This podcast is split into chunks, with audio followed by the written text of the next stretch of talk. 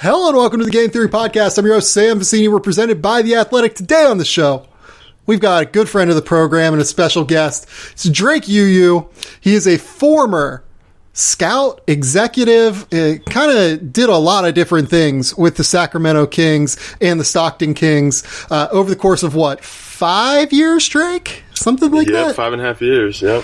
Yeah, so Drake is here. We're going to talk N B A playoffs. We're going to talk uh, a little bit of everything that's happening across the league. Uh, but first, Drake, how you doing, man? I'm great, man. I'm excited to catch up. Uh, we have a lot of these conversations. Uh, we've had a lot of these conversations over the uh, the years, and so it's cool to hit record and catch up uh, and do a podcast. So thanks for having me on. Yeah, of course, man. So for people who don't know kind of who you are and like how you ended up with the Sacramento Kings and everything, just give like kind of a give a quick overview for the people on like kind of where where you come from, how you're kind of Sacramento born and bred, and then uh, you end up working for the hometown team for a while uh, after kind of a, a, a storied professional career as an N B L champion. Well, thank you for making me sound a lot cooler than I actually am, but um yeah, I'm born and raised in Sacramento. Um, grew up a huge Kings fan uh, in the heydays with Peja, Vlade, Chris Webber, Mike Bibby. Um, well, it's great because because you get to, you got to work with those guys for a while too. Totally, that that, that interview experience was surreal in itself. I was like freaking out. Uh, you know, a couple childhood uh, celebrities in my mind. Uh, so it, it was pretty wild. But uh, yeah, grew up in Sacramento. Uh, huge Kings fan. Um, they kind of, that's, that team, those teams were, you know, from two thousand to two thousand five were like the, I feel like they're what really shaped my love for the game. Um, but yeah, I ended up playing in high school, played in college. Uh, I ended up graduating from Cal Poly, San Luis Obispo. Um, and then from there, I uh, wanted to keep playing and, uh, landed in Perth, Australia. So, uh, pretty cool experience, pretty cool. I don't, I'm understating it. Australia was amazing. Uh, living in living in the beach, English-speaking country. Uh, it's summertime during the basketball season there. Uh, the Perth Wildcats organization is first class, and um, ironically ended up playing against or playing on the same team as a guy that I played against in college, and James Ennis, uh, my rookie year, won a championship. Um, and so yeah, it was a. a total blessing uh, from start to finish. And from there, I actually had a, I, I had originally signed a three-year deal with Perth. I opted out with a player option because I was hoping to get some more opportunity with a different N B L club. And so, like, the whole way that the Kings uh, door opened was completely out of the blue. Um, got a call that, from a mutual friend with Vlade, who had just taken the job at the time, um, asking if I could come in and interview with Vlade tomorrow. I thought this was a joke. So I said, of course, dropped everything I was doing. I was, this was August. So I was literally getting ready to head back to Australia in like a couple weeks, and interviewed with Vlade and Peja, who both came in, were super down to earth. The conversation went really well. And, uh, they told me eventually they're like, well, we'll get back to you in a couple weeks. And so I messaged my buddy and I'm like, hey, I, I kind of need to make a decision whether I'm going to go back to Australia or I, I kind of like to see this through before, you know, making this call. And Vlade called me that night and uh, offered the, the offer letter was there. And I just quickly decided to pivot and hang up my basketball shoes and kind of dive into uh, a role in the front office. And so spent five and a half years with the Kings. Uh, incredible experience. Uh, wouldn't take anything back. It was a dream job for me, working, uh, you know, growing up, like I said, as a Kings fan, and then being able to work with, uh, you know, Vlade, guys like Vlade and Peja, who uh, are amazing humans, and grew up a huge fan, obviously. So I was fanboying for the last five and a half years, essentially. Um, and here we are. It's amazing, though. It's like just an unreal story. And then, uh, unfortunately, you know, obviously you got, you got let go in the changeover, which happens to front office people, uh, all the time. And you've been just doing a little bit of scouting on the side and, uh, kind of, kind of hanging out and doing your thing in Sacramento. So I'm, I'm glad that the Kings loss is the Game Theory Podcast's gain. One man's trash is another man's treasure. That's right, Tim. Thank you. So let's jump in and talk about the N B A and talk a little bit about this Clippers Mavs game that happened earlier today. So the Clippers uh, end up knocking out the Mavs after being down two oh, being down three to two in this series. And I, I don't think I'm surprised, because this Mavericks team, just looking at how that roster has been built, I'm not really a fan of it, right? Uh, it, Tim Hardaway Junior was their second best player this year. Uh, Kristaps Porzingis just does not look to be back from the litany of injuries that he's unfortunately had to deal with over the course of his career. And like Dorian Finney-Smith was arguably more valuable than Kristaps was this year, despite the fact that Kristaps averaged like twenty and eight. So I'm not surprised that the Mavs couldn't keep it together for a game seven. But man, it was a fun ride in this entire series, and man, it was a fun ride in Game Seven, because that was a roller coaster watching Luka kind of go off uh, through the first quarter and first half. Unreal. I mean, but did he finish with twenty-nine at half? I think he was yeah. virtually unguardable this entire series, um, and it's crazy to see him take another step. Every, I mean, last year we saw in the playoffs too at the bubble. I feel like when the lights are on, and he just takes his game to another level, which is pretty cool to see. Yeah, he's kind of always been like that too. Uh, the, the number that I've been kind of showing on Twitter, I guess, or tweeting out, is that, you know, he has five games out of thirteen playoff games now where he has forty points and nine assists, including today. He did it again. I think he had like forty-two and thirteen or fourteen or something, uh, which are just like literal video game numbers. Uh, He's one of now three players in N B A history to do that. Like LeBron, I think, has done it nine times in like one hundred eighty N B A playoff games or whatever. Wow. Uh, it's what Luka is doing is not normal. Like Dallas has the hard part done. Finding that guy is the hard part. I mean, you guys spent five and a half years in Sacramento trying to find that guy, and you didn't. And now this guy is here, and Dallas has the tough part done. It's building around that guy that's going to be the hard part, and we'll have to we'll see where it goes, right? one hundred percent, yeah. I feel like, uh, I mean, trust me, I hear a lot about Luka from enough of my friends um, I, over the years. I, I didn't, I didn't want to say it. You know what I mean? Uh, I was just gonna, I was gonna let you bring it up if you wanted to. I, I would love to. I hate. You know, uh, building in a draft is incredibly hard, and uh, we were clearly we were wrong, but. Uh, Luka is a special generational talent. Uh, it's just I'm trying to figure out what what their next step is. I mean, Porzingis is clearly supposed to be the number two guy. Um, I feel like you kind of need to. Is it shooting? Is it, you just need to surround him with knockdown guys and maybe another playmaker? Yeah, I think that's the one thing that they need. They need a second guy who can be just instant offense, right? Because Kristaps can't really create his own shot. He's never been a post creator. He's never been, uh, you know, he's been like kind of a mid post guy you could throw the ball to, and maybe he can hit a fadeaway, or just like, honestly, that shot where he has the high release point and just ends up uh, shooting over the top of a guy that's like six foot ten or shorter.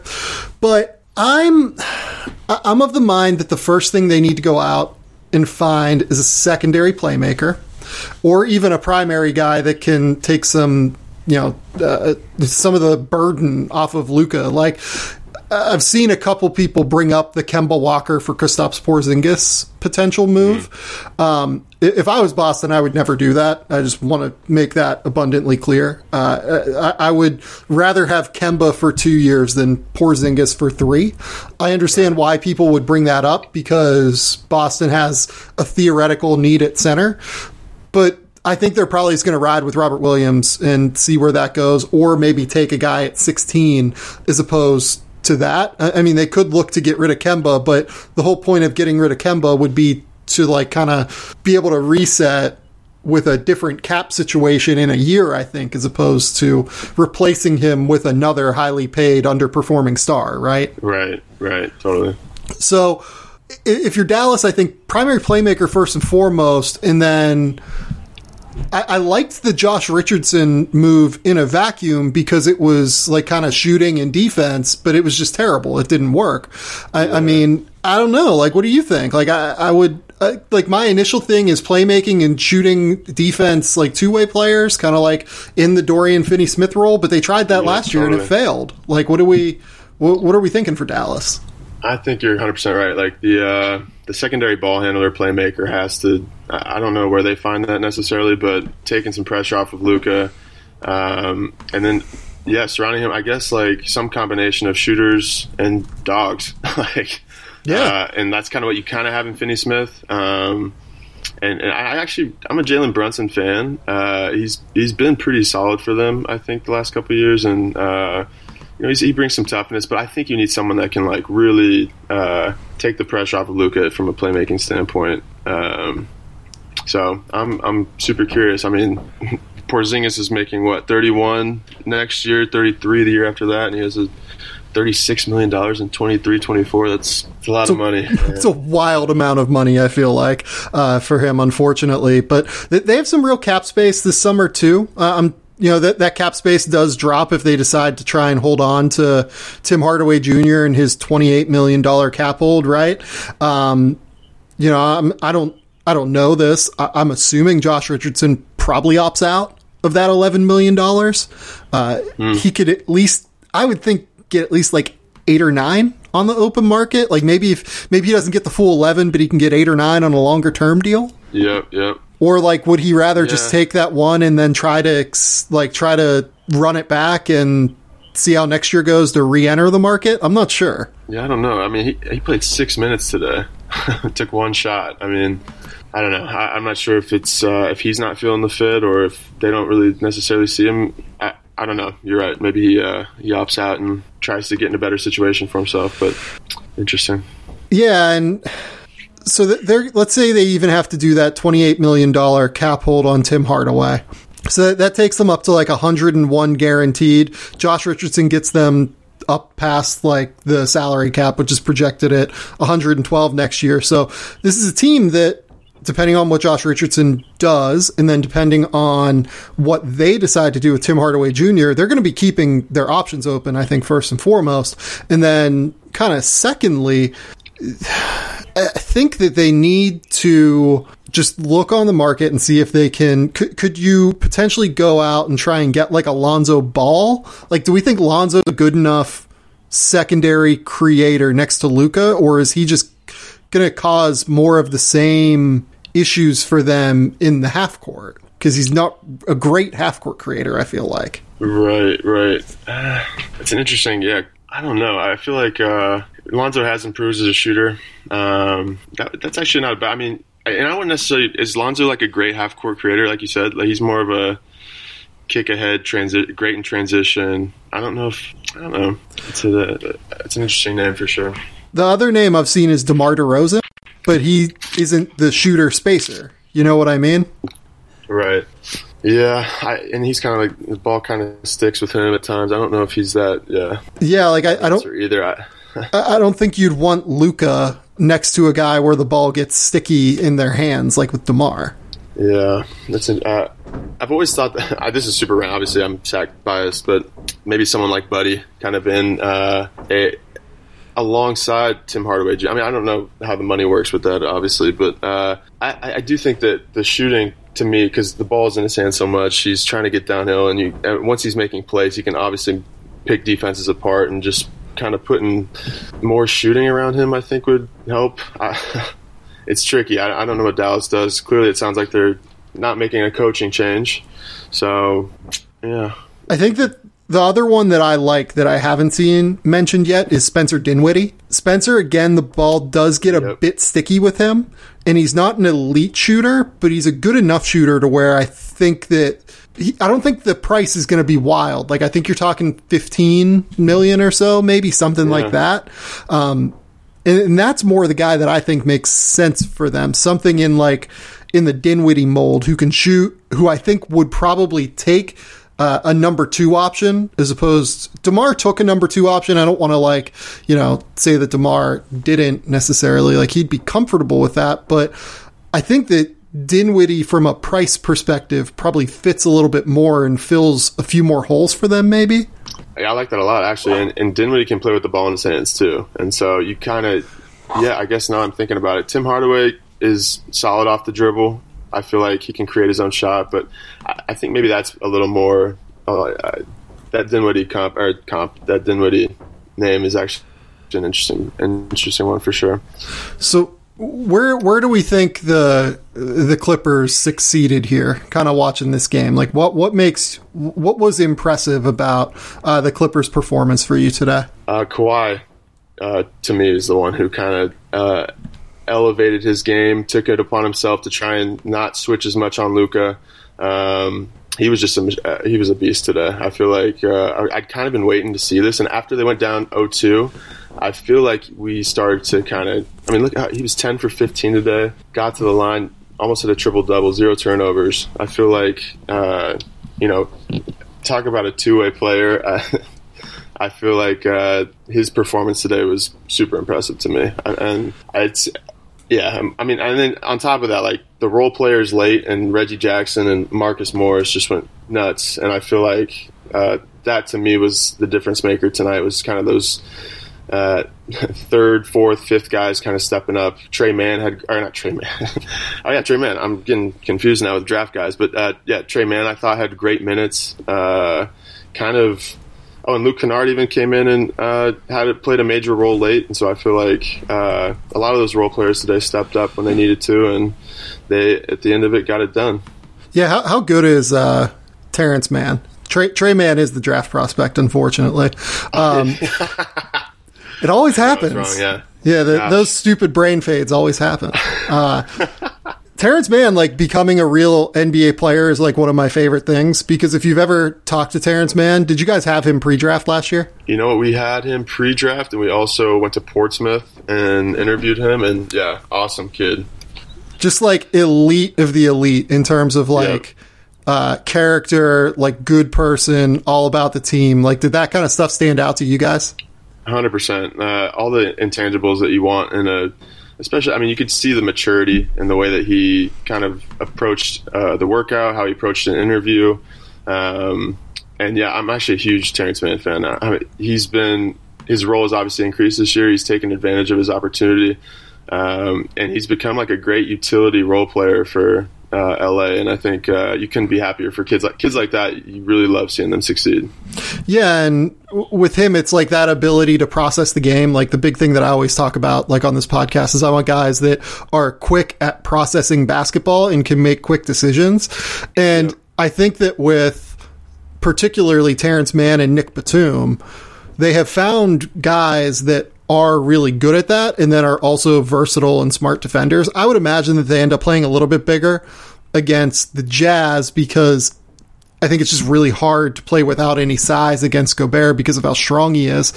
But with that, with what they did against Luka and against Dallas, essentially guarding Porzingis with a small and then, uh, yeah. you know, guarding Boban with a small at times as well. Boban had fourteen and ten, but if, uh, if Boban is beating you, I feel like that's a win for the Clippers, totally. As opposed to yeah. uh, Luka or Tim Hardaway Junior canning threes, or you know Luka spraying the ball out for wide open threes. So yeah, guys who can process the game quickly on both offense and defense. I feel like those are the two things that uh, are really the one thing that showcases itself on both ends that uh, that I that I look for a lot in the draft process and look for in draft prospects. Totally. Where. Where do you fall on this Utah Clippers series? How, how do we think this is going to go? I actually think I have Utah coming out of the West. Um, have you had that the whole really, the whole uh, playoffs? Uh, I think from the start of the playoffs, I had Utah. I feel like I've just been super impressed with uh, the maturity, the depth. Um, I feel like they they seem to really be clicking. Mike Conley is much more comfortable in his role this year. Um, I. I don't know. I'm, I am excited for the series, obviously, uh, but I think I have Utah still kind of prevailing. I feel like uh, they have set this great balance of uh, maturity, I Q. They have obviously a star in Donovan, and uh, I feel like they really, chemistry-wise, they really mesh well together. And uh, they pick defenses apart, and they have several. They they hit you from a variety of different angles, and I I don't know. I, I just don't know if. Uh, The Clippers can hang. What, what, are you, what are your thoughts? Yeah, I think that people have been drastically underrating how good Utah is all season. Yeah. I mean, they and are very... Phoenix. Yeah, and Phoenix. And with Utah, I think that everyone just kind of waits for the shoe to drop because of the propensity to play drop coverage. And that seems to be everyone's kind of, um, you know, the thing that everyone hates right now. You can't play drop coverage in the playoffs. You can't uh, make it work at the end of the day. You know what, though? The Jazz, I feel like, know that better than anyone because they absolutely annihilate drop coverage, first and foremost, offensively. So right. It becomes really hard to play. The reason I think Utah is so good is it's really hard to play small against them because Rudy will destroy you on the glass if you do. And because, yeah, he doesn't post necessarily, but he does like roll and seal really well so that yeah. if you play a small on him, he's going to be able to just high point the ball and score on you pretty easily. But it's really hard to play truly big against them. Like Zubats is going to have all sorts of problems in the series because if you drop against them, they have so many A, pull-up shooters who are great. Donovan Mitchell, uh, Mike Conley, obviously. Joe Ingles can kind of walk behind a screen and knock it down. Jordan Clarkson's very comfortable at doing it. Um, Boyan's obviously very comfortable at doing it as well. And all of those guys are also excellent catch-and-shoot guys. And Mike particularly, as well as Donovan and Boyan to an extent, uh, and certainly Joe, all of those guys are such good passers. They spray the ball so well out to those kick-out guys. I think it's yeah, exactly. really, really hard to play big against them, but it's also hard to play small against them. It, it's kind of a, it's kind of a perfect storm of offensive skills without like a superstar player. Um, and that's why they're so good offensively and so difficult to deal with, right? Totally. Yeah, uh, they pick you apart. They really do. And uh, yeah, they got great guard play. I love. I wasn't a huge Gobert fan. Uh, I don't. I, I don't know. My my thought. My thought. Sorry, my opinion of him has changed. I think uh, my opinion on rim protectors in general and like true bigs and size has changed uh, dramatically. And so, uh, yeah, Utah is a really good team. And uh, I don't know. I mean.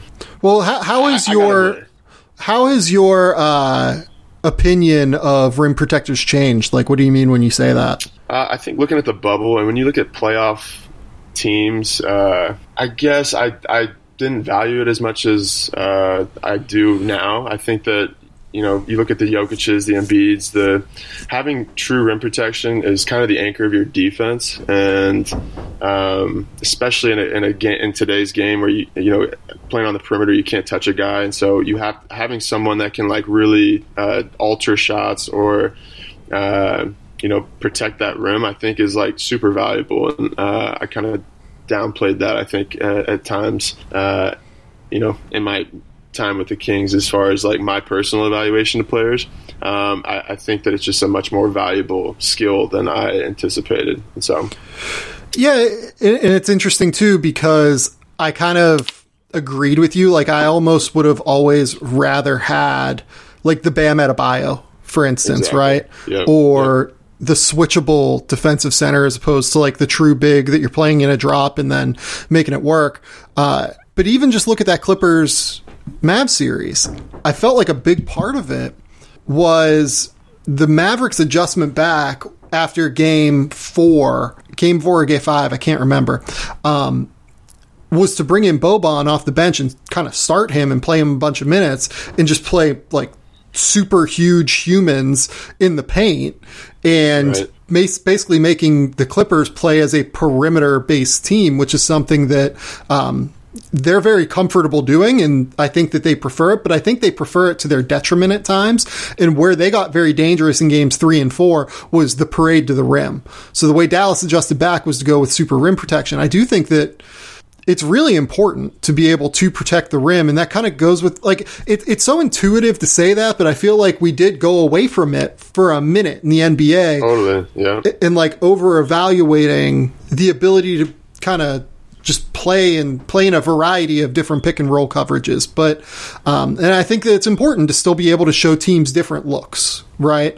It's important to be able to show different, uh, just different ways of combating what the offense is going to do. You know, you should be able to play flat. You should be able to, um, trap and try and force a turnover, uh, and put two on the ball, right? You should be able to, uh, drop and you should be able to switch, right? Like you need to do all of those things. That's what genuine N B A champions do. But I do think more and more that the best way to build a defense is probably uh, inside out, at least in terms of raising the floor of your defense.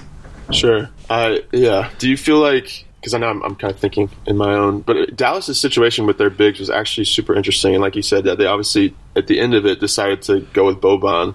But I was always kind of curious, like uh, throughout the season, they were going with Willie Cauley-Stein, they were going with Dwight Powell, Finney-Smith was playing some center with uh, Porz- when Porzingis was out. Like they kind of ha- and every one of those bigs has like obviously these different qualities and different uh, skill sets.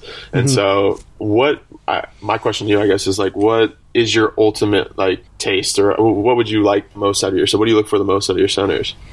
I, I think that now, I mean, this is this is a ridiculous thing to say, right? But I feel like there are all these different kind of um, kind of molds that centers in, are built in now, like the Clint Capela rim protection rim runner who is athletic and can switch a little bit, but is probably a little bit better. Uh, playing either flat or playing a drop coverage in defense. There is the pure spacer, like a Porzingis, right? There is the space and rim protect, which is what Porzingis used to be, uh, such as Miles Turner.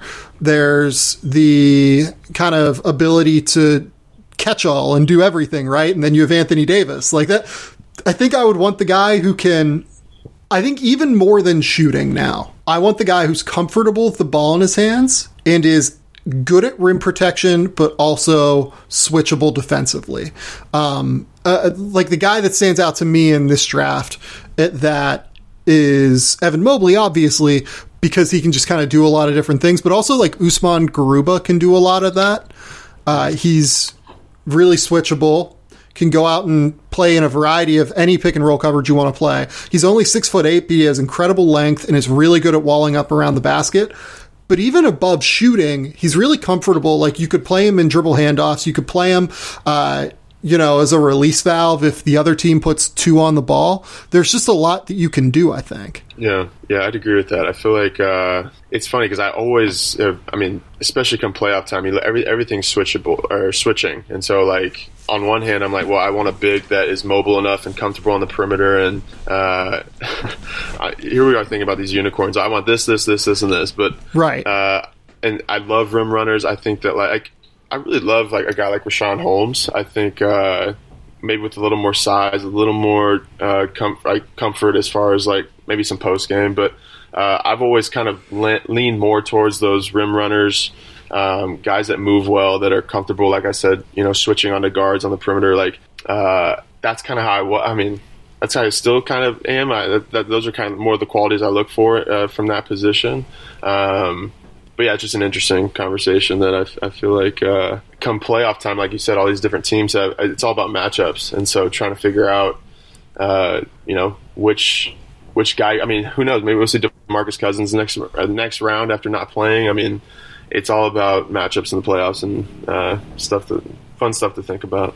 Yeah, I think that I want more, more. I think that like it, defensively, I want someone who can protect the rim and space a little bit at least, or, uh, or and uh, guard away from the basket a little bit. Like I, I do want someone with at least like Clint Capela level of ability to switch. Like you don't feel great when Clint Capela's out on an island against a guard, but like he can handle the job a little bit, right? Totally. Yeah. Um, yeah. I, I at least want that. And then even more than shooting, I want guys who are dexterous with the ball and can kind of do a lot of different things. Uh, I think that that's kind of, if um if I'm building a team, those are the skills that I'm placing at the highest priority. Now, that's not to say that like if Miles Turner was to come available on the trade market, which like who knows, right? Given the fact that they have both Sabonis and Turner, um, that I wouldn't take Miles Turner over a lesser center, right? I would, because Miles Turner is great and you can make it work with Miles Turner because he's such a good defender and can shoot. But I think that in a vacuum, those are kind of the skills that I prioritize from the center position now. Yep, yep, nice. All right, Drake, let's take a quick commercial break and then we will be back with a little bit more on these final three playoff series.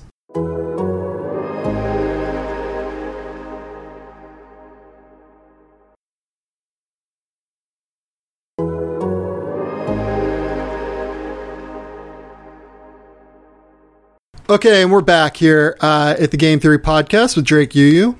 What series do you want to go to next? Do you want to do Hawks Sixers because they played today? Do you want to do Denver Suns? Do you want to do uh, Bucks Nets because they played yesterday? What are you thinking? Uh, you know, let's, let's talk Philly Atlanta. Okay, I like uh, you kind of like this series. So I was I talking Atlanta winning.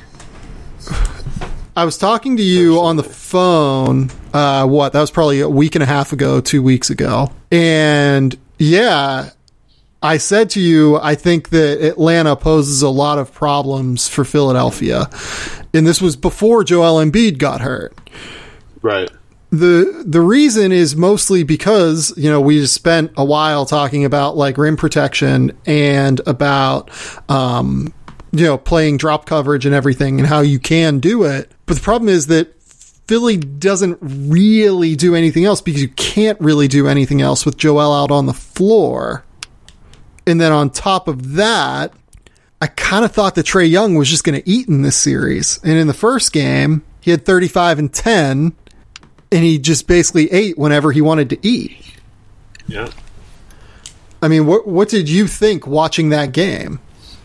You know, to me, I, I've been really impressed. I think since the, the switch in coaches, Nate McMillan has, like, transformed Trae's game completely. I think that's kind of my biggest takeaway from the year. Um, and what I mean by that is, obviously, we, Trae's putting up big numbers. He's had an all-star year already. But uh, to me, it's the decision-making, the shot selection. And he just – his game seems to have matured significantly. Um, and teammates seem to, like, really – enjoy playing with him, and he's making the game easy for guys.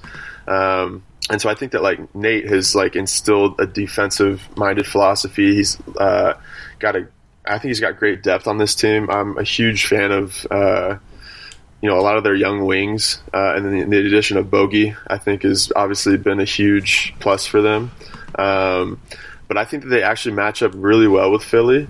And, yeah, I don't know if they really have an answer for Trae, and I don't, they didn't today, and I don't know if they will. I, I think that, you know, it's, maybe they switch Ben onto him full-time, or um, but I just I, – Atlanta is so deep to me, and uh, they have a good balance similar to Utah, and they seem to be kind of clicking. And this second half of the season, they've definitely clicked uh, as a unit.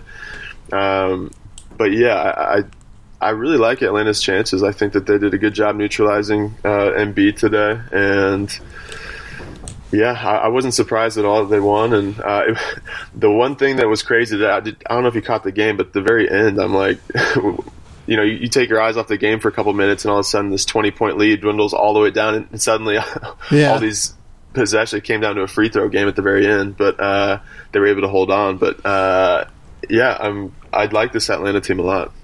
Yeah, I had to uh, I had to catch this as a rewatch because this game happened at three a.m. in the morning here in Australia. I am I'm getting used to having to uh, just rewatch games. I'm, I'm typically someone who mostly time shifts games and like watches them later so that I can watch them in fifty minutes as opposed to like two and a half hours.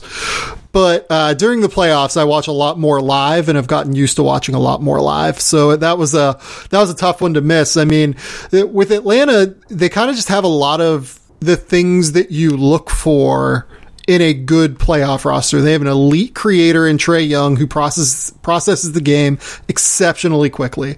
Uh, he is a three level scorer who is an unbelievable passer. You have a legit defensive center in Clint Capela, who is great. You have another young, burgeoning star in John Collins. You have a motherfucker of a shot maker in Bogey. Like, it, there is no circumstance he's on the Atlanta Hawks, I would imagine, if you guys were still working in Sacramento, right? I think that, uh, yeah, Bogey would be a king for life if we, if we were still there. But, yeah. I mean, pretty amazing. I'm super happy for Bogey to at least have the opportunity to play in the playoffs. Everybody's now he's playing on a national stage, and he's like, again, like we talked about with Terrence Mann, he's just like such an amazing human, uh, and plays best when the lights are on and on, on the on the biggest stage. And so, uh, but yeah, I'm with you. Uh, in the case of Bogey too, like it's funny. Like I, I mean, this is another thing that I tweeted like right when the playoffs started, but like. I think people don't recognize Bogdan Bogdanovich's like history of big moment exploits, right?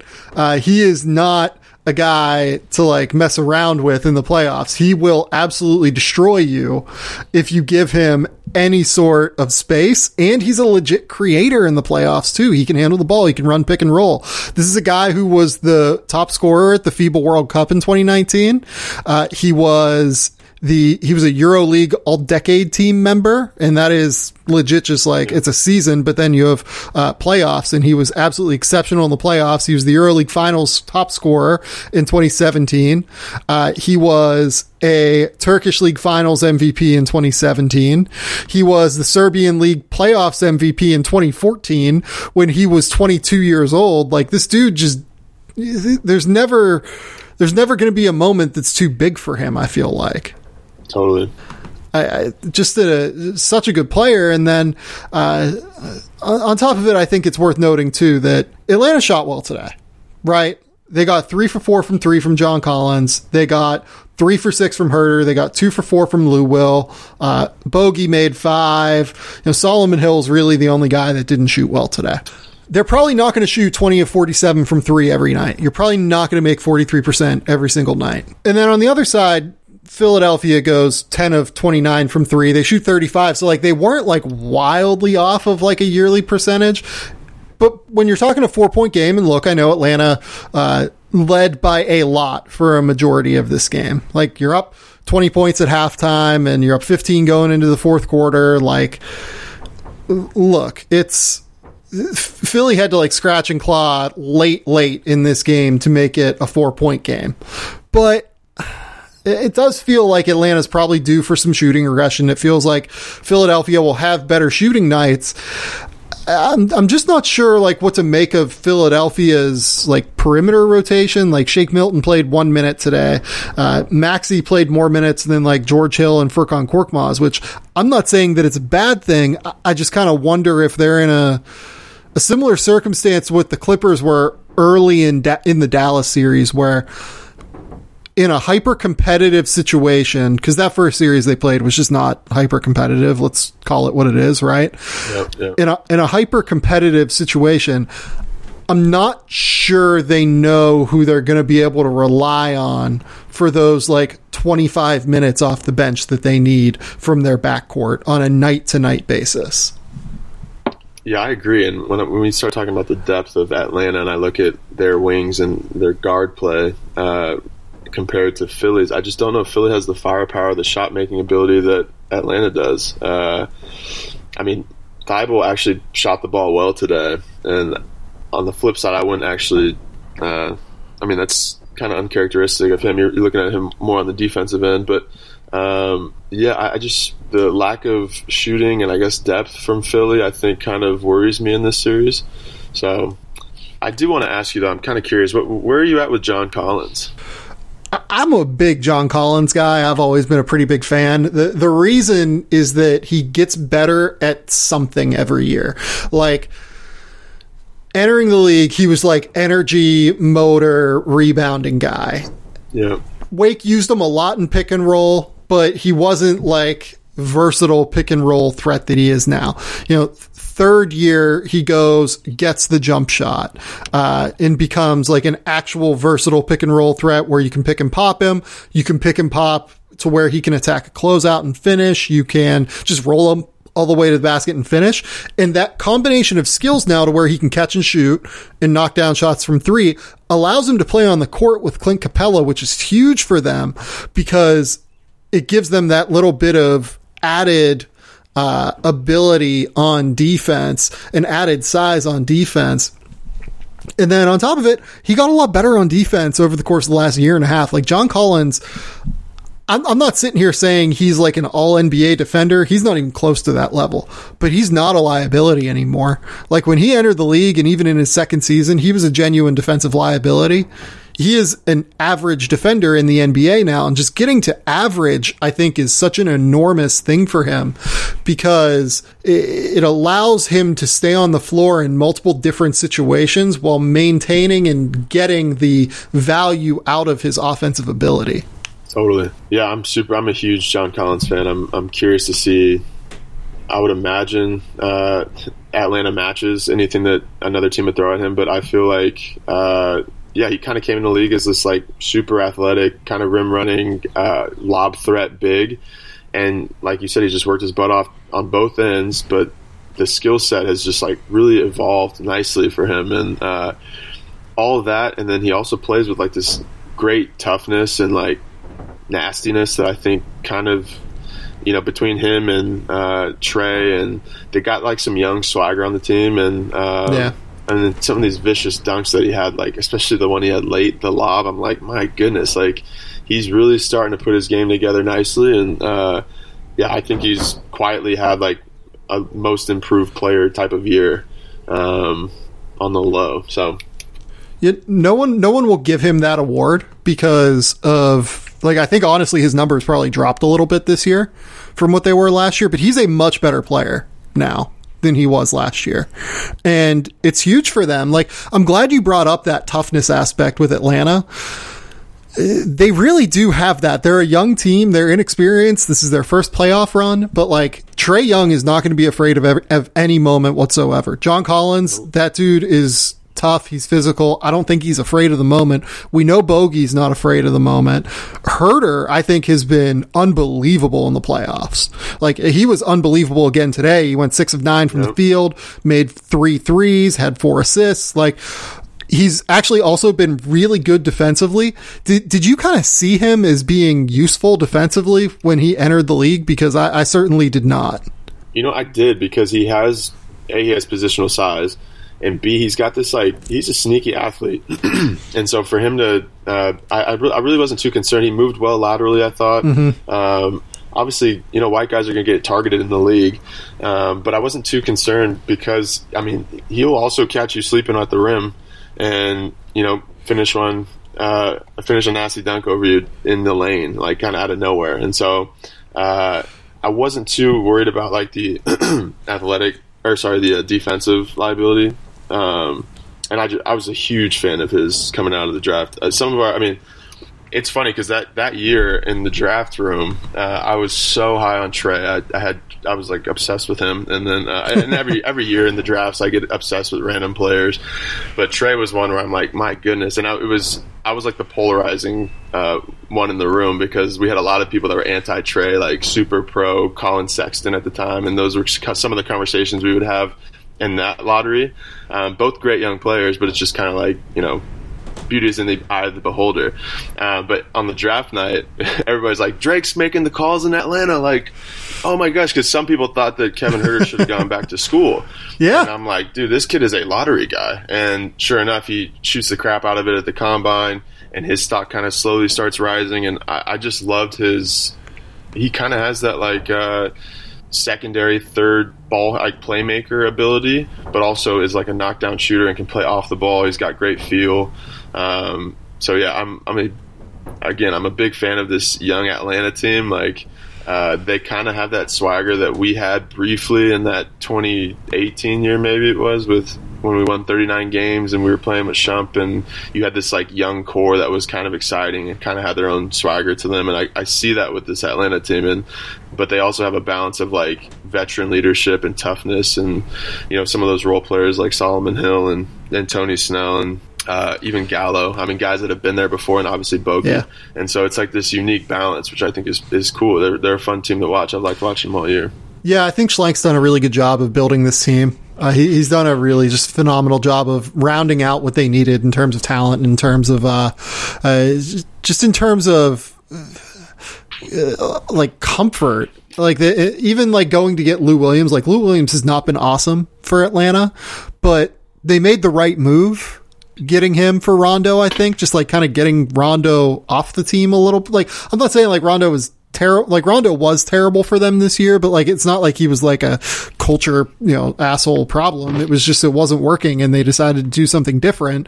And Lou Williams is like renowned as one of the great guys like around the league, so it's just like this really nice mix of they like to be around each other. It seems like they have a really good skill mix on the floor, and then they have Trae Young and John Collins and all these guys that aren't going to be afraid of the moment.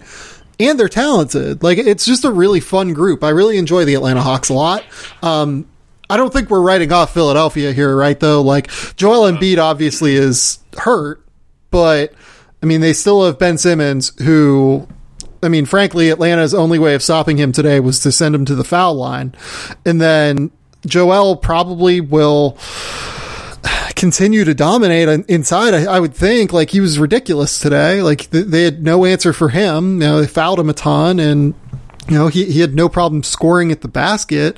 Uh, Tobias Harris and Danny Green maybe will shoot better at some point. Like, I'm still... I still think this is a seven game series. Like, I, I don't think this is a, this is not going to be a walkover either way.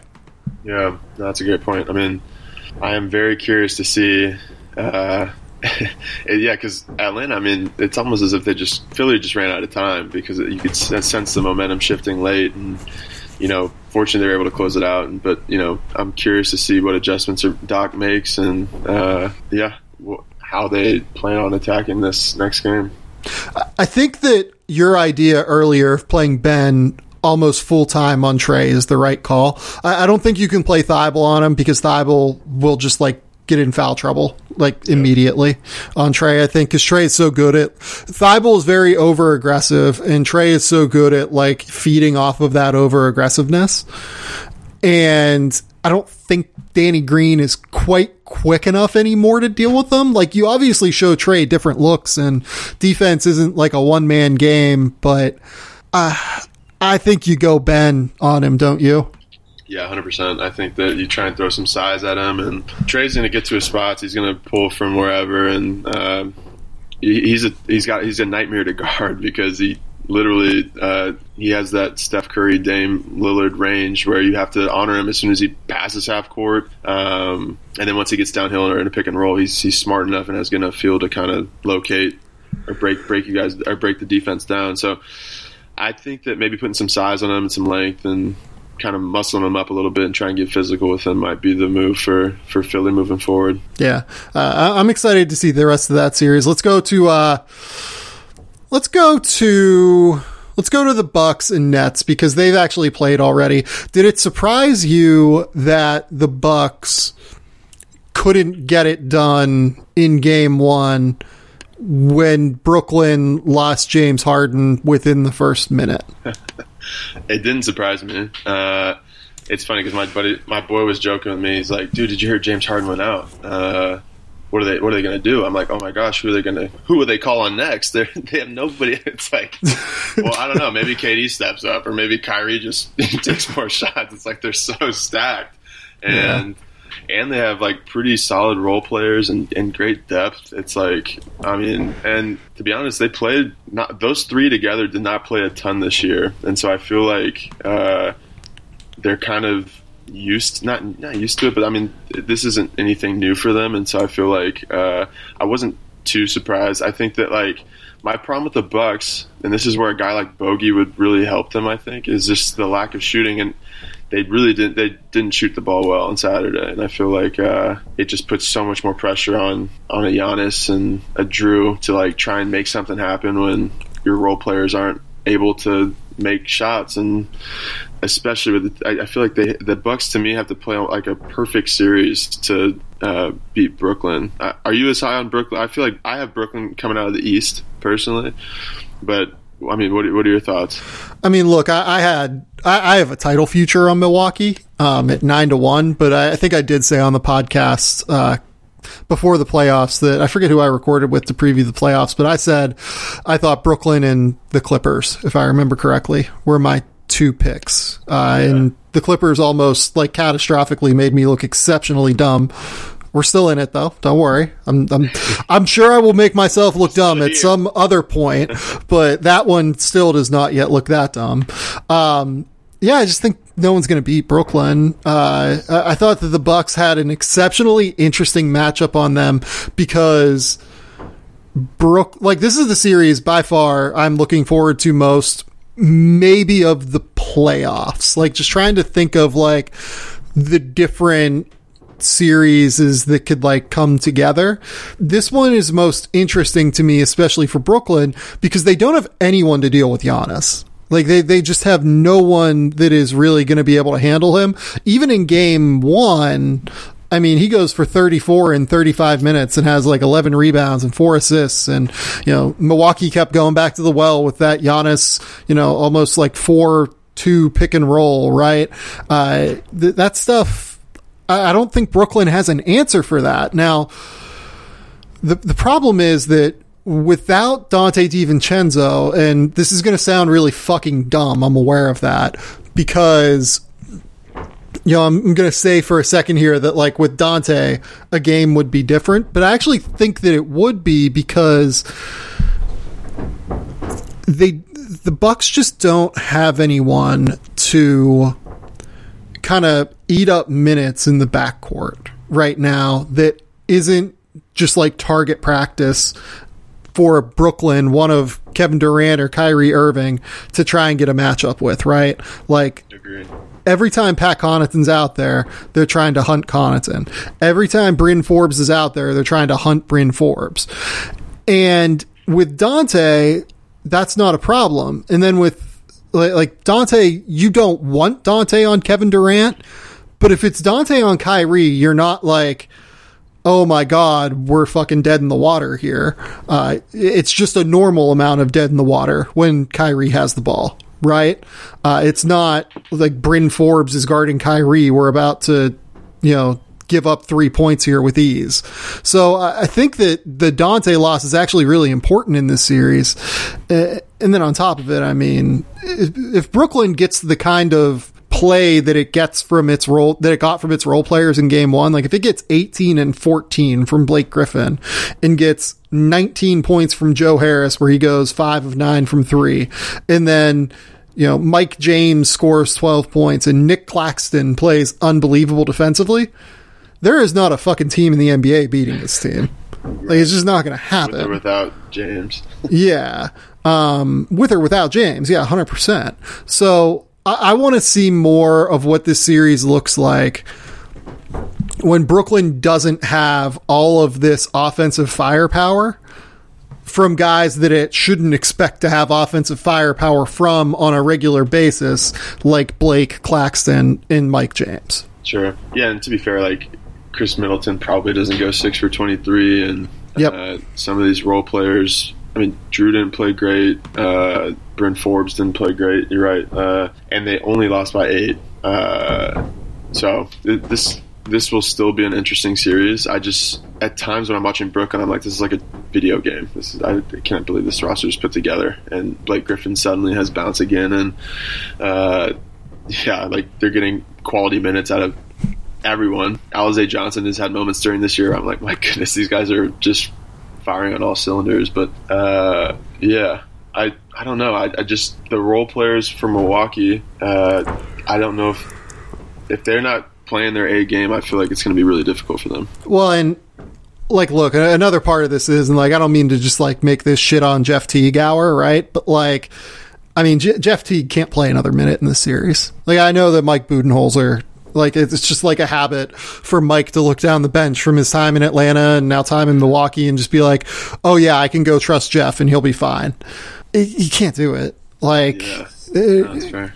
Uh, unfortunately, like, you just can't play Jeff in the series because he is absolutely a target for everyone when he's out there. Um, yeah. They're going to switch him on to whoever they can every single time. And then offensively, he's just not good enough anymore. Like, he doesn't have that same speed. He's not quite as good of a shooter as he used to be. Like, there's just not really a way to make that work, I think. So they're almost resigned to playing big a lot of the time, where like, I mean, like, I thought that my, my ideal for them was being able to play Giannis at the five and then P J Tucker at the four and then go like Middleton, Drew Holiday, and Dante. I mean, like, I, I think that, like, I, I'd be like trying to dust off like Elijah Bryant or something. Like, see if. Yeah, seriously, I'm looking at this bench now. I'm like, shoot, maybe give Jordan Nwora or like somebody. Yeah. Yeah. Too. I feel like, like I, a shot. Yeah, I think it'd be Bryant for me because, like, you know, he's been in EuroLeague, has experienced big moments before. Like, I, I think that that'd be my, my play, try to give him Jeff Teague's minutes. But I, I, I don't know, man. Like, it, yeah. this, I, I thought this was going to be like a hard fought seven game series, and I don't want to overreact to one game, because that's just like a fucking disaster idea, right? Like, don't overreact to one game in a seven game series. But that Milwaukee not being able to get that game after James Harden goes out after one minute, like that's, yeah. that's tough for me, because you, there, there, you have to imagine that like for Brooklyn, that was a, that was a real downer moment. And for Milwaukee to not even be able to take advantage of that at all, it's hard. It's hard for me to get past that, like, you know, that mental block in my brain. Yeah, that's fair. I mean, when you look at this Brooklyn team, like, what what do you think the best way to like even try and stop them is? Like, do you switch? Do you just try and play like flat ball screen to try and recover? Like, I, I don't, I don't really know what you do against them, especially when Harden's in. But like, even when it's just K D and Kyrie and then Joe Harris in a corner, it's hard. Yeah, I don't know. I, I think you. Yeah, I, I'm. I don't. This isn't even. It may might not even make sense, but I feel like you just got to continue to make these guys defend. Like, put. I don't. I don't know if there's an answer to stop them offensively. Uh, they just have such great, talented individual guys that can go get a bucket whenever they want.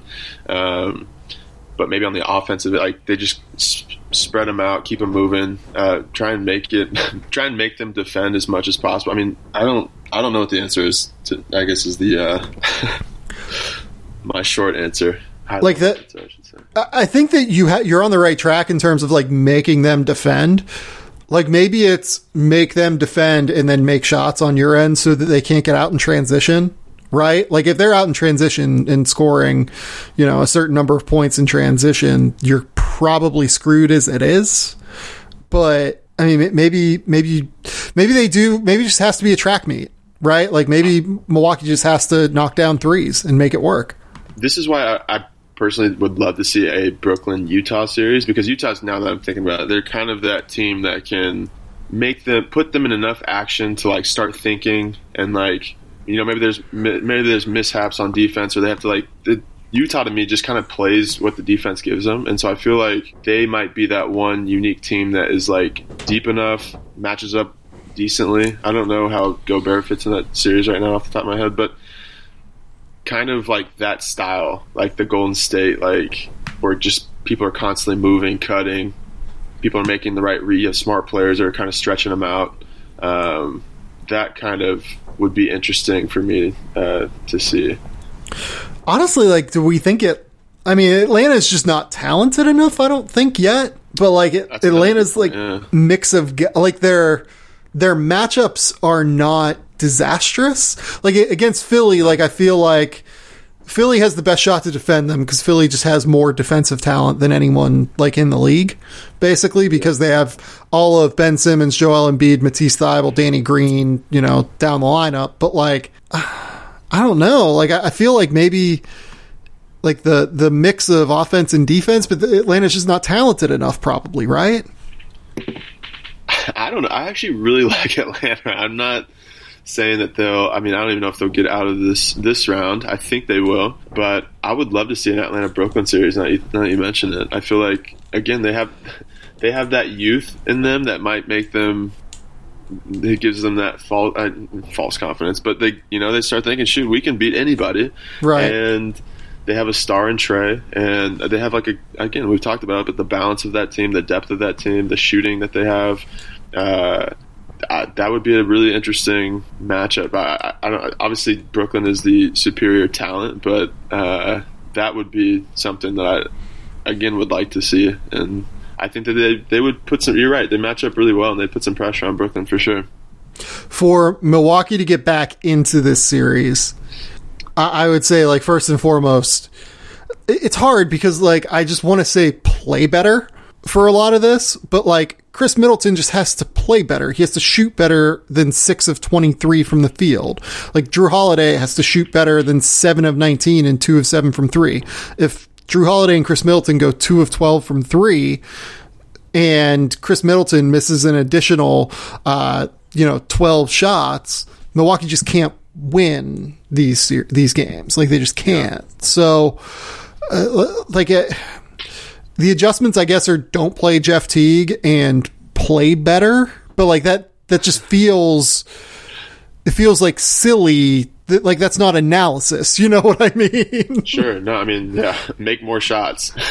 Like, but I mean, in the reality, to me, like the the one thing about the playoffs, two things that I think are actually interesting is that we talked about like the switching thing. Like everybody will just attack Jeff Teague as soon as he's on the court. Like that seems to be the M O come playoff time. It's like, Uh, I'm going to put my best player and switch him onto your worst defender and try and create that switch and then just play. Like, my best player is going to go against yours, and, like, that seems to always be a theme the last couple of years in the playoffs, maybe the last decade. Um, and then, to me, it's the role players. Like, I just love finding, uh, finding, but, like, you start seeing, like, certain guys kind of shine in this role and, like, end up contributing to wins. And ultimately, like, those guys are the X factors that put these teams over the line. And so – the Pat Connaughtons, the Bryn Forbes, and then, yeah, if it's Elijah Bryan or Jordan Nwora or P J Tucker, like the, those guys have to play better for them to have a chance, you know? And so I can go through role players on all these different rosters that I've loved watching in the playoffs because, like, to me, those are kind of the difference makers in these series. Yeah, and like Nick Claxton, for instance, with Brooklyn, right? Like, his ability to play all sorts of different defensive coverages. He was all over the place and help in this game. Yeah. Like, Nick Claxton was huge for Brooklyn. Like, you know, not as big as Kevin Durant and not as big as Kyrie and Blake Griffin going for eighteen. But, like, getting those fourteen minutes from Nick Claxton, like, getting positive fourteen minutes from Nick Claxton versus the dog shit fourteen minutes they got from Jeff Teague. Like, that's that's the difference, right? Totally. Um... Would Mike James be the second best creator on the Dallas Mavericks? Actually, yes. Like, I'm such a Mike James is so nasty to me. Like, from a he, his entire offensive skill set, his pack, his offensive package is crazy. Like the finishes, the he makes tough shots. I feel like. Again, you kind of mentioned Dinwiddie, but certain they need someone that can kind of play on the ball uh, and create for themselves, create for someone else outside, like in addition to Luka. But yeah, Mike James, he's so fun to watch. Like so shifty. Uh, he'll hit you with like a Wilt Chamberlain hook shot from the free throw line, like a floater from three. He'll, you know, crazy step backs. He's got the ball on a string. He's, uh, yeah, I, I'm a big fan, but. Now you have James Harden out and insert Mike James, who's like a world-renowned scorer who can like you just have another stud coming off the bench and, oh, let me pick this tool now. Actually, I want this yeah. guy to come out here. the, take the, this away? Okay, I got Blake Griffin, but like Blake when he's twenty-five coming back right. to life now. I'm like, okay. The, the problem with Mike James is Mike James thinks he's every bit as good as James Harden. Oh yeah, and Kyrie. Like, yeah. It's like this is the big. I'm I'm in the big three. Yeah, this is now my big three. um, and it's good to have that confidence at times, but it, there will be a moment.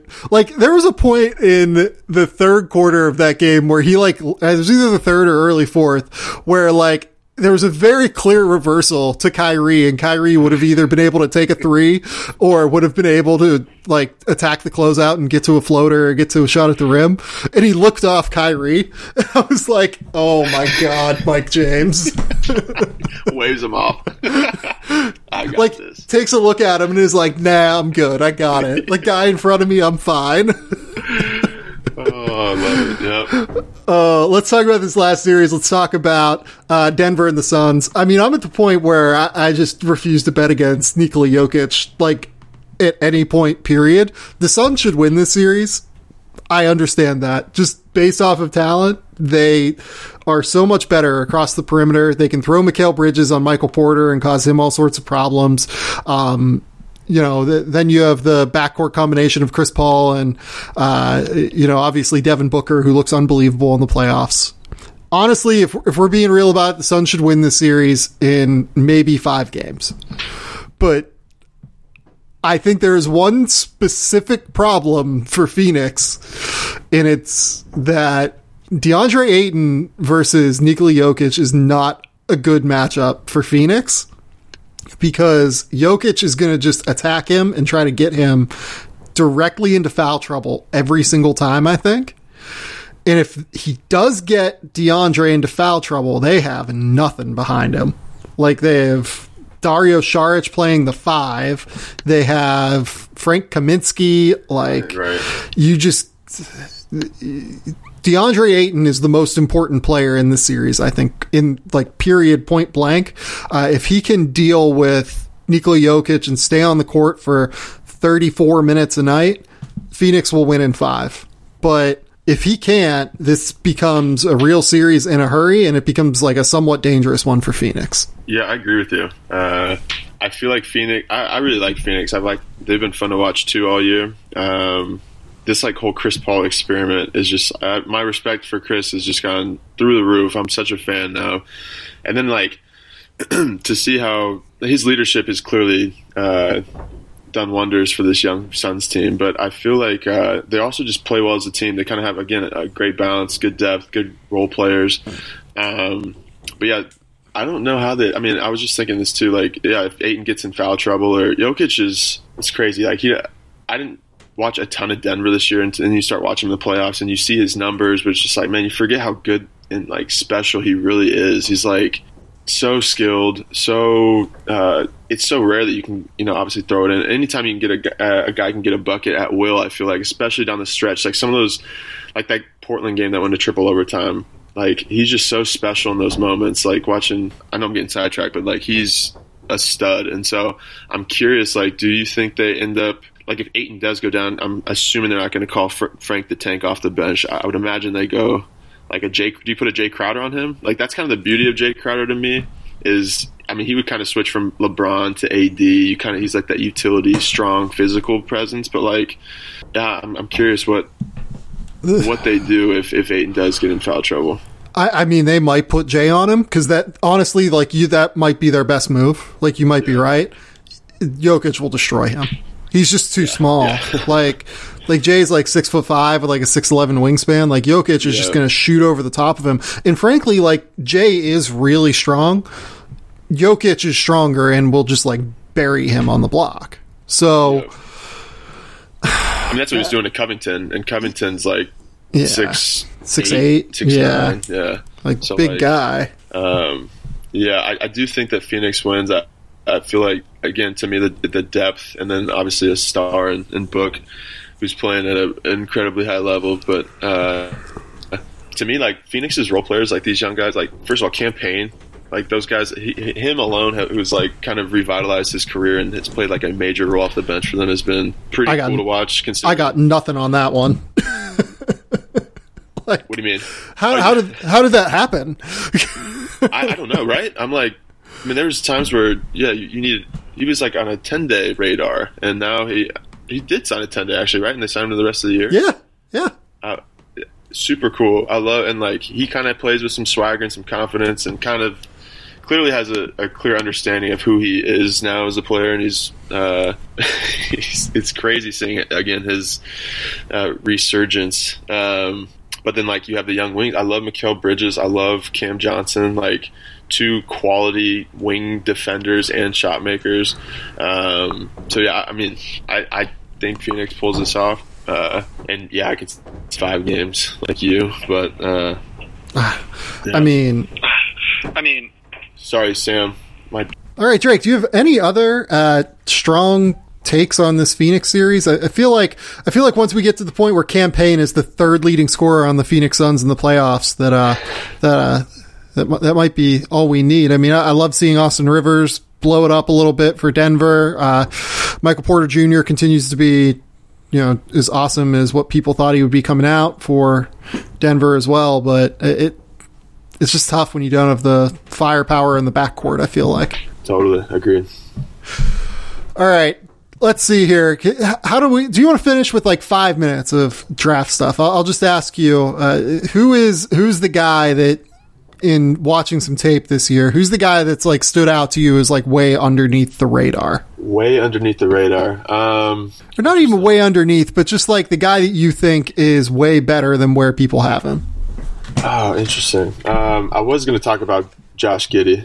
Uh, and I actually have him like, as I've very quickly put together a board over the last couple of weeks and just kind of been uh, getting into this year's draft, I feel like Giddy to me is like a top. I have him like at seven, maybe six or seven in mm-hmm. this class. I, I don't know where you, you have him actually pretty high too in your board. I just saw you have him at like ten or ten or eleven, yeah, something like that. Okay. So I'm pretty high. Yeah, I think he's a, a pretty special. I mean, what are your thoughts on this draft? Actually, like high level, because I, I know we've talked about this in a couple past conversations, but I feel like uh, you know I've been hearing about this draft class for like the last two years, and I think that like the interesting part is you had a lot of kids with some like impressive high school resumes that came in and kind of underperformed at the college level.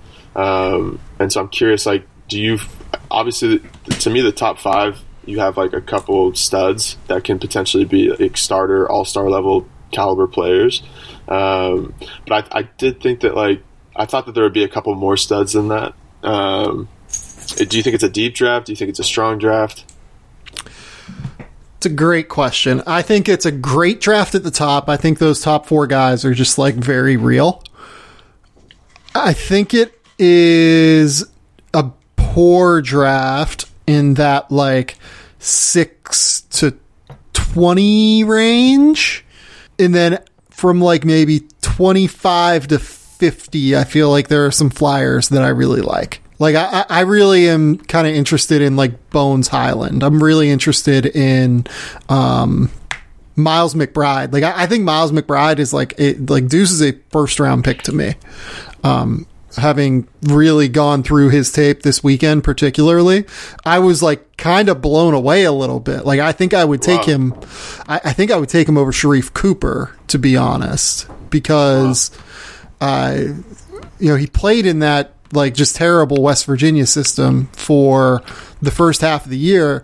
And then you look in the second half of the year uh, when they played a little bit more spread out after Oscar Tshiebwe transferred and everything. I mean, he averaged like sixteen and six assists a game and like was throwing some very real high level looks based off of what the defense was like giving him.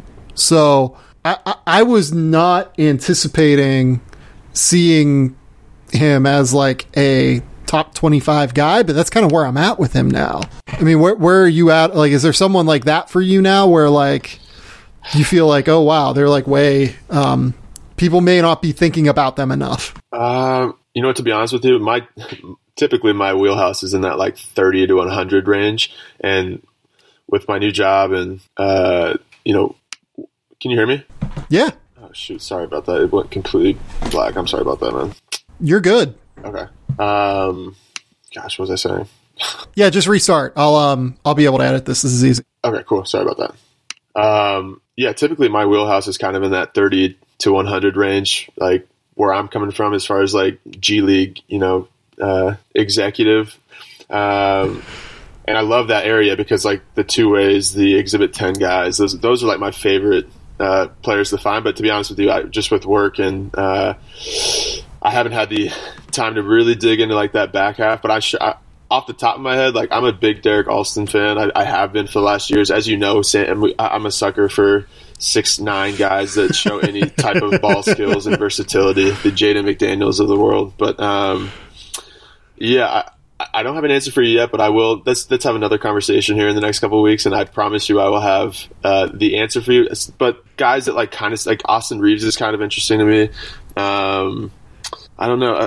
I'm kind of curious about this, like, and again, I haven't done the intel or the as, as much research on some of these guys as I, I need to uh, before the draft, but that, like like you talked about, six to twenty range or even six to thirty, like some of these guys that, you know, the Brandon Bostons, the Josh Christophers, the Zaire Williams, like some of those guys that uh, were initially supposed to be lottery guys, I wonder if there's if that's where the value is in this draft, if you think that, if you're a believer that that, like, lack of success in their freshman year was temporary, uh, and you would bet on it long term, or like the development eventually happening. I, I don't know. Maybe, maybe that is the sweet spot of this year's draft, but uh, that's just some of the things I'm, I'm trying to think of now.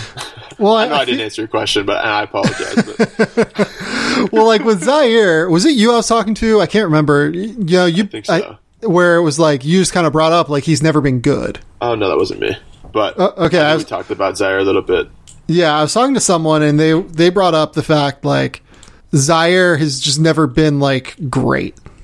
You know, like he's never statistically in terms of production been as good as what you would think based off of his reputation, right? But what, when I, when I go back and watch his tape, I'm I kind of love the way that even though it was not great this year and he was very inefficient and he struggled at times, like I kind of thought this is like N B A level tape just in terms of the way he gets to step back, the way that you can see like the contact balance is just off right now because he's not strong enough. Like as he gets stronger, you can see how he's going to like really improve.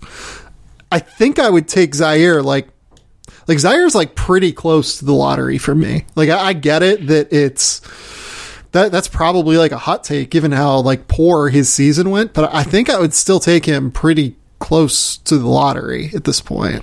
Yeah, I agree with you. I mean, again, it's it's hard to find six eight. I mean, to me, positional size is like one of the immediate things that translates. You have to have, as I'm personally as I evaluate these guys, like he has the frame.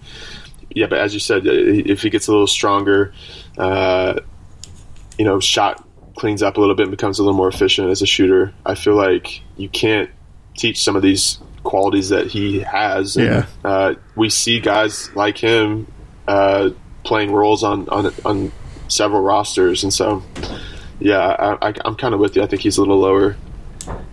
I can't, and, I can't tell if, like, this year we're just getting smarter at evaluating. But, like, I feel like positional size is not a problem this year for guys. Like, there aren't many undersized guys that like people are really excited about. Like Davion Mitchell is maybe a little bit undersized, but he's like six two with like a six seven wingspan or something like that. And like right, that's not right. a disaster for the point guard position. Like James Bouknight is like six five with like a six ten wingspan. It's not a disaster. Uh, Garuba is undersized for sure. Um, beyond that though, like you know, Jaden Springer is maybe a bit undersized for the wing position that he's going to have to play. But like Trey Murphy is six foot nine. Um, Sharif is very small too. Um, yeah. But Trey Murphy is six foot nine. Um, Kessler Edwards is six foot eight. Um, you know, uh, like Jalen Johnson is six foot nine, and uh, Zaire six eight, and Corey Kispert six seven and strong, and yep. Franz Wagner six nine, and yeah, Giddy six eight, Chris Duarte six six. Like these these dudes just yeah. like have, re- and Scotty Barnes is enormous. Like these dudes have real size for the position they're supposed to play. Is that like confirmation bias where we're getting smarter so we're moving those guys up a little bit or what? But uh, it feels like teams have gotten smarter with like positional size being important for the next level than what it has been in the past. Yeah, totally. I mean, to me it's like uh positional size, uh feel for the game, having some type of skill that translates, preferably shooting or playmaking, obviously, in today's game. But yeah, those are kind of the, and then you have to have a baseline of athleticism, I think, is uh you know the the final, one of the final pieces. But all those things, I feel like you're right, as we get, and that's kind of like the beauty, as we talk about, like we go back and do our own redrafts, is we, we've had conversations in the past couple of years of like, yeah, where did where did you hit, where did you miss? Um those are kind of always the fun conversations and what eventually help like perfect our eye, I guess. So yeah. No, totally. Like, uh, I enjoy talking about my misses because, like, A, it's fun to, like, make yourself look like a dumbass, and then B, um, uh, like, you don't learn otherwise. Like, if you don't, if you don't figure out, hey, how the hell did I have Rudy Gobert as, like, a second-round pick? Like, how did I fuck that up?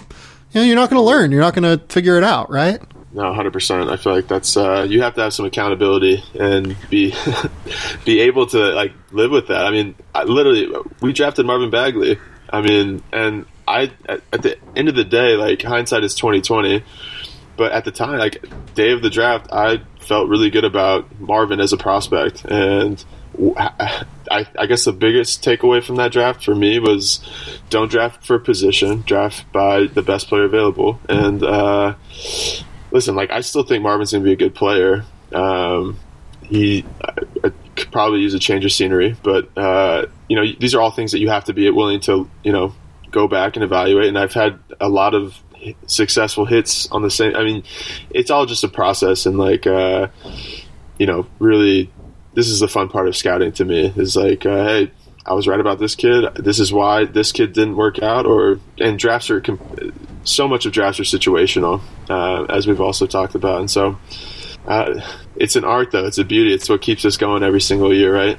Yeah, like it's like every, everyone tries to make it a bit of a science, and it's it's just not. Like every kid is so drastically different from the other, like the rest of them. Like uh, trying to figure out, like it really is like every prospect is like an individual snowflake, because like, you know, even if you just like think of it from the perspective of like, do you know like what a radar chart looks like? Like those charts where like the spark charts, like with athletes in the N F L draft is like what I'm yep, thinking of. Yep, like, yep. You know, they have like ninety-fifth percentile passing, and then like ninety-fourth percentile vision, and then twentieth percentile shooting, and ninety-ninth percentile ball handling, and zero percentile defense. And I just like described like Sharif Cooper, right? But like then you've got like another player who has, you know, X number of skills uh, that plays the same role, plays the plays a different position, and like, you know, you can kind of think of it that way. Like it's it's really um r- really challenging. Like I love the draft. Like I was talking to um I don't know, will I say the coach's name? Um I like I no, I won't say the coach's name. It's a conversation. Well, no, I will, because it's actually not that bad. Like um you know, Mark Few, I was having a conversation with Mark Few one time, and Mark Few asked me like like why why do you do what you do? Like what um like I, you know, not many people in the media like do like draft evaluation. Like there are like five of us, right? Um, that are like any good at it. And Mark was just like, like, why do you, why do you do this? Like, why do you like play like the stock market game of evaluating prospects? And I was just like, you know, like it's, it's not a game to me. Like I really, but I really do enjoy trying to navigate and evaluate each player, and trying to uh, trying to figure out like what their career is going to look like. I, I understand that it's not an exact science. I understand that like, you know, it, it's not traditional reporting or whatever, right? But it's uh, it is fun to me. It I really enjoy the process of trying to get better at this. Like I feel like at a certain point, like you can get better at writing. Like you can keep you can perfect the craft. Like you're never going to perfect the craft at writing. But to me, like, this is much more fun and complicated. And like, you know, I'm sure that there are journalists out there that are like, you know, fuck you, you don't get it. But like, like, I feel like this doing this is more interesting to me and more fun. And um, there are more pieces to it than just like writing stories. You know what I mean? And reporting. Totally. Yeah, it's like, yeah, and it's all opinion based, and so no one's right, no one's wrong. Uh, some players end up being better than others, obviously, but uh, yeah, I, I completely agree with you. I, I feel like, uh, and ultimately, I think we're both just basketball junkies, and so yeah. Like having the ability to have these conversations, break players down, try and project them at the next level, try and project them relative to like a team's needs. Uh, is like super fun to me. That was like the, again, like I never felt like I was working a day in my life working for the Kings, because like you're doing what you love. And yep. uh, I mean, I'm still, I have a medical device sales job in the morning that I have in the O R at seven o'clock in the morning. And like, I'll sometimes have these like thirteen hour days where it's like a complex spine surgery, and like the first thing I want to do is come home and like, oh, what did uh I gotta go watch this Evan Mobley game, or like, oh shoot, I gotta catch the, the Kings are playing at seven. It's like right. My mind just it, this is like a it's therapeutic for me, and uh it's just a way that like it's just where my my heart and my passion is, as it is with you, and you do a great job of this, obviously, and so it's cool talking to another junkie himself and uh being able to break these guys down. Yeah, it's great. It's super fun. We'll do this again. Drake, tell the people uh, tell the people where they can follow you on uh, your variety of social media platforms.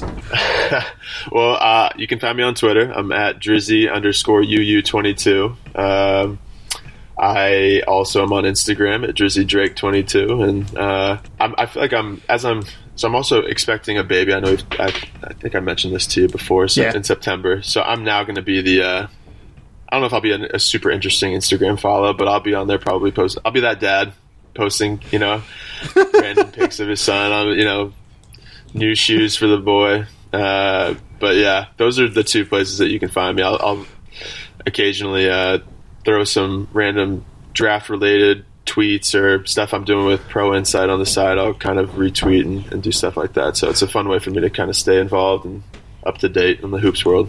What What are the first basketball shoes that you were going to get your child? Oh my gosh, that's a great question. Um, my goodness, I feel it's got to be a pair of Kobe's. I feel like I mean pair of Kobe's. Uh, okay, a pair of Kobe's. I think is what one of my buddies blessed me with, like some uh, some J's. I'm not like a huge shoe head, but uh, I think they're the Jordan ones. Seeing mm. these things, they're like four inches long. It's so funny to me. I'm like, I didn't even know these that, that Nike or Jordan made shoes for toddlers like this, but it, I'm getting a kick out of that. But yeah, I think that as far as the basketball shoe, he's going to come out, he's going to have a basketball in his hand, and we'll we'll get straight to the gym as soon as uh, Caitlin pops him out in, in September. So as soon as well, let's let's say, I don't know, six months, you know, maybe maybe a year, uh, a year old, he can dribble a basketball in a year, right? Yep. Oh yeah. You can tell that I definitely have kids. Let me tell you, I, there's no circumstance where I have kids. Like a year, a year right? Sounds like the time that they can start shooting and doing left-handed layups. Yeah, you know, like a year, like get them one of them small baskets, right? Like it'll be exactly. fun. Yep, exactly.